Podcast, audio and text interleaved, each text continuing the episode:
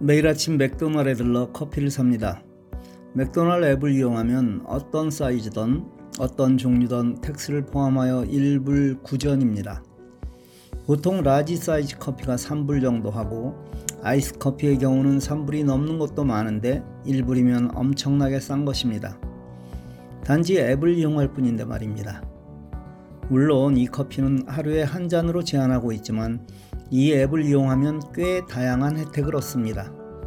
단지 커피를 샀을 뿐인데 포인트가 많이 쌓여서 다른 분들과 맥에 들를 때마다 이 포인트를 이용하여 large fries를 무료로 근래 세 번이나 먹었습니다.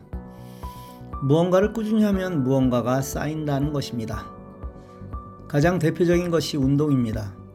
꾸준히 하면 건강이 뒤따라옵니다. 공부도 우리의 영적인 면도 마찬가지입니다. 세상의 꾸준함을 이길 또 다른 비결은 없습니다. 정보 시대입니다. 정보를 알지 못하면 불편하고 돈도 시간도 많이 허비하게 됩니다. 그래서 사람들은 자신이 알고 있는 중요한 정보를 나누려 하지 않습니다. 또 어떤 이들은 자신들이 알고 있는 정보를 이용하여 불법으로 막대한 부를 쌓기도 합니다. 그래서 제 사역의 초창기에 오해를 많이 받았습니다. 저 사람은 왜 자신이 알고 있는 정보를 무료로 나누려 할까? 반드시 무슨 꿍꿍이가 있을 것이라는 것이었습니다. 지금은 오해가 어느 정도 해소되었지만 이젠 또 너무 당연하게 여깁니다. 여러분이 힘들게 얻은 것까지 나누라고 강요하지는 않습니다. 그러나 공짜로 얻은 것을 나누려 하지 않음은 분명 욕심입니다. 나누어야 커진다는 나눔의 법칙은 여러분이 나눌 때에야 경험하게 되는 것입니다.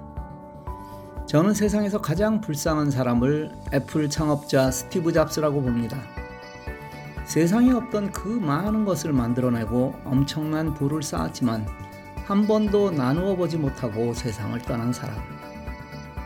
내 통장에 아무리 잔고가 많아도 쓰지 못하면 없는 것과 다름없습니다. 그러나 나눔으로 더 크게 채워지는 그 신비한 법칙을 경험하려면 나누십시오. 여러분의 물질도 시간도 관심도 나누시고 제게 받은 재야생도 열심히 나누십시오. 그게 인생을 잘 사시는 것입니다. 그리고 한 가지 더 꾸준하게 나누십시오. 감사합니다.